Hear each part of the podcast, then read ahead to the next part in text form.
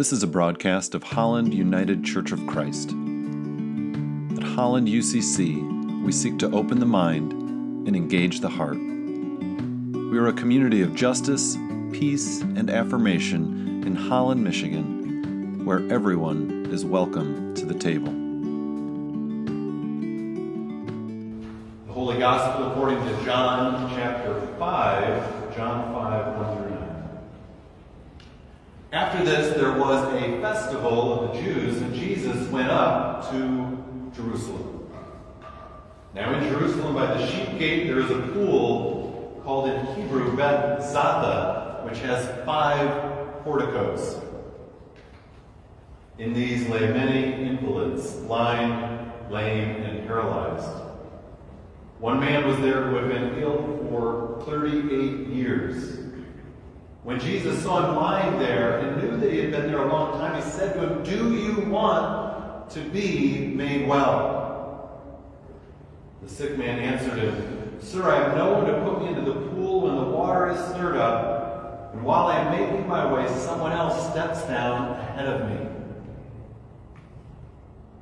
Jesus said to him, Stand up, take your mat and walk. At once the man was made well, and he took up his mat and began to walk. Now that day was the Sabbath. For the Word of God in Scripture, for the Word of God among us, for the Word of God within us. Thanks be to God. Because of the serious matter of our topic this morning, I don't have a cute warm up story much as you know I enjoy one of those. So we'll get right into the text this morning, and there are some specifics mentioned in our text about the city of Jerusalem, which in a way imagines that the reader is familiar with the city. But by the time this text, the Gospel of John, is written, and there are people who can read it, Jerusalem has already been destroyed. Late first century. And so we're getting a glimpse of what was thanks to these textual references. And the only mention of this pool named Bethzatha or Bethesda, the sheep gate, in the entire Bible is, is right here in John chapter 5. And it points out that the gate had five porticos. Now, incidentally, an archaeological team discovered this site 150 years ago, 1871, and they found it had, as described, five porticos. And so here we are in the text in Jerusalem, the holy city, built with splendor to reflect the will and the way of God. And because it was such a special place, a lot of the buildings and architecture reflected some of the values, some of the stories, some of the symbols that were meaningful to the people at that time. And so it may be that it meant something that there were five of those porticos. What might that number five have reflected?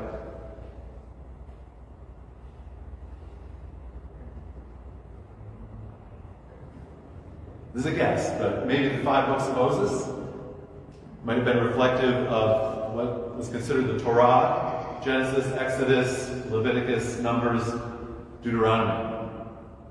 And it was reflecting the will and the way of God as handed down to them through Moses. And yet, despite all of this architectural grandeur, we're given a glimpse here in our text of some of the underside of their society. In or near this pool, we read, lay many were sick, blind, lame, or paralyzed. And so the promise of the children of Israel who understood themselves as the people of God, founded on love of neighbor and care for the poor, reflected in the very architecture around them, had somehow failed to live up to that promise.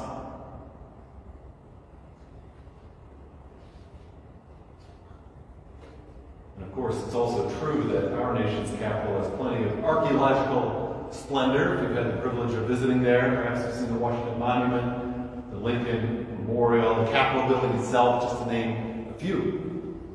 All in homage to the heritage of this great nation built on the promise of those famous words captured in the Declaration of Independence. We hold these truths to be self evident that all men are created equal, that they are endowed by their Creator with certain unalienable rights life, liberty, the pursuit of happiness. Many of us know those words by heart.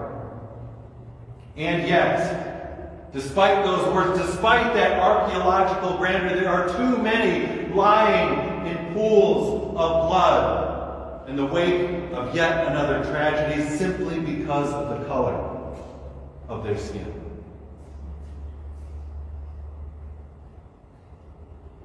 Just eight days ago in Buffalo, some black folks were just going about their day, out shopping, deciding which cereal to pick or which vegetables to take home.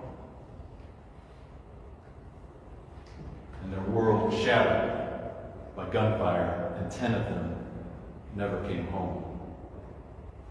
Aaron Salter, Ruth Whitfield, Roberta Drury, Heyward Patterson, Margus Morrison, Geraldine Talley, Celestine Chaney, Katherine Massey, Andre Mackniel, and Pearl Young.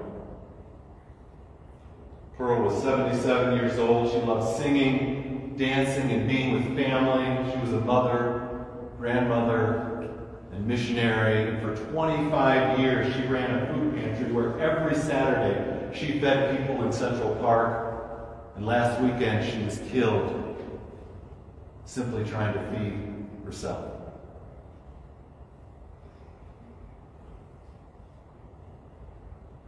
This violence rooted in hatred, was fueled by someone who believed falsely that white folks are superior, who believed falsely that people of color are out to replace white folks, who believed falsely that violence was the way to solve this misperceived situation. And he also believed falsely that his actions were justifiable, righteous even. I mean, let that sink in. It's hard to fathom, but that is so real. And so, as Jesus approaches the man in our text who is suffering, who is at the bottom of the social ladder, and asks him a question, I believe it is the question facing many who are at the top the social ladder in our country, a question facing white America today. Do you want to be made well?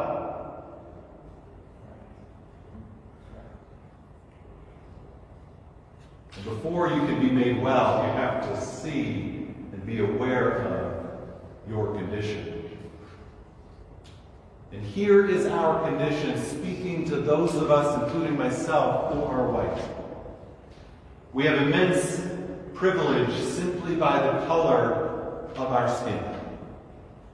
And we take that privilege for granted every day. We are immensely fragile when someone brings up race. We get defensive and say, well, I own slaves, or I'm not a racist. We imagine naively that having a quote black friend means we've done enough. We do not take the threat of white supremacy as a serious problem because we don't see it as a threat to our own personal well being. We do not hold the people in our sphere of influence accountable for holding to white supremacist views or for supporting political candidates who are candidly racist. We do not advocate with our privilege for true equity for all Americans as strongly as we should when it comes to education, access to health care, affordable housing, equitable income, fair criminal justice, ending police violence, mass incarceration, and so much more. We ignore the true history of this nation, which was built on the back of the abduction and enslavement of Africans and the genocide and land theft of the first Americans. We ask black folks how we can do better. before we are ready to do our own work. We fail to ask why black and Latino folks during this pandemic were less likely to have the privilege of working from home. We're less likely to be insured, more likely to live in trauma care deserts, more likely to lack of access to advanced emergency care. And we fail to understand that we are complicit in societal racism simply because we are a part of society. And that it is not enough to be not racist, which is passive. We must be actively anti racist. Do you want to be made well? That is the question that shouts to us from our text this morning. Do you want to be made well? I received this message from a black clergy colleague on Monday, two days after the events in Buffalo. And they read, I'm making an appeal, this went to several white colleagues. I'm making an appeal to you for myself. I feel hunted. Like the person in the car at the shopping center who beckons me to cross might actually run me over. I feel hunted like members of my own faith tradition want me to be silent or dead. I feel like folks who laid hands on me at my ordination would fold their hands if someone chose to attack me. I see a Trump sticker and translate, they hate me. I see the American flag on a truck and it feels like a weapon. After Saturday and the events in Buffalo, I'm paranoid, distracted, and obsessed with who wants to kill me. I'm also consumed with the burden of those black people around the country who witness violence at one moment and return to work, school, life, and are expected to perform and show up like they didn't just witness open murder. The children of Buffalo had to go to school this week, and if they didn't, they would lose out on education that puts them slash keeps them on the low end of achievement because somebody decided to kill black people shopping for groceries on a Saturday. This colleague continues and says, I'm shaken. My anxiety is through the roof. My paranoid is unreal. God is with me. And together I think we're both like, what the?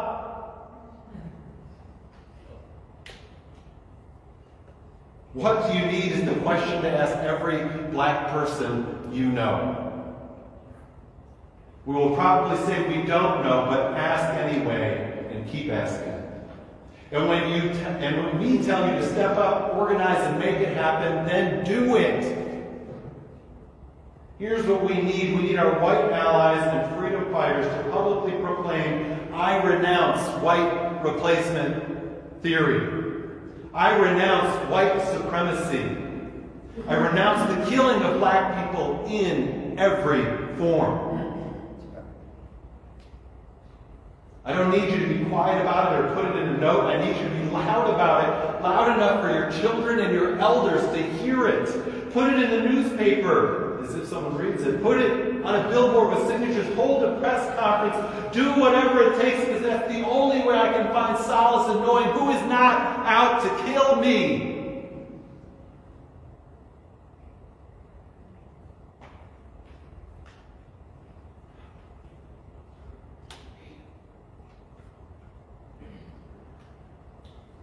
I'm not sure those of us who are white have any idea what it is like to be black in this country. Or at least I'll say that for me.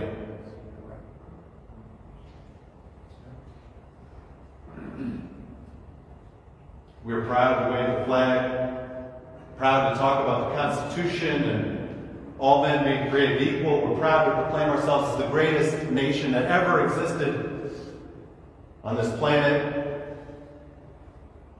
And while there may be true parts of that, so, so much of that is built on a lie.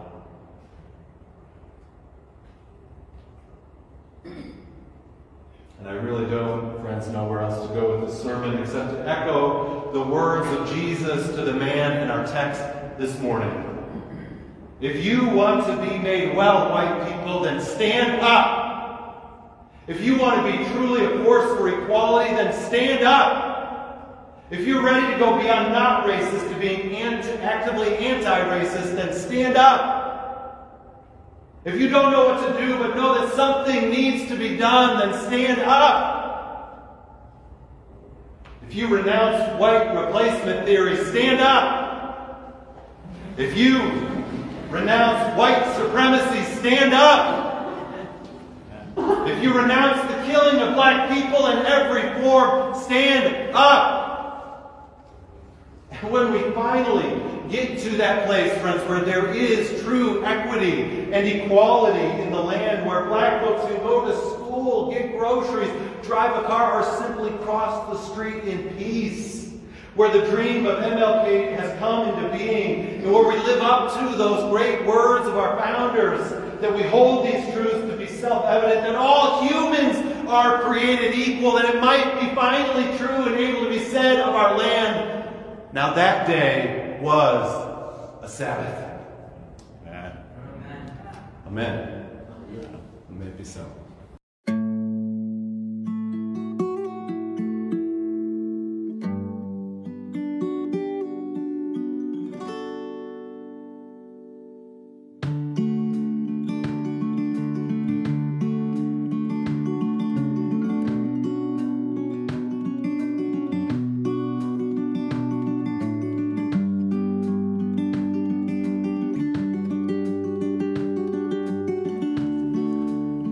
invited to join us for worship on Sunday mornings at 10 a.m., streaming on Facebook. You can also watch these messages on the Holland UCC YouTube channel. And for more information, how to get involved, or to support our work, like us on Facebook or visit hollanducc.org.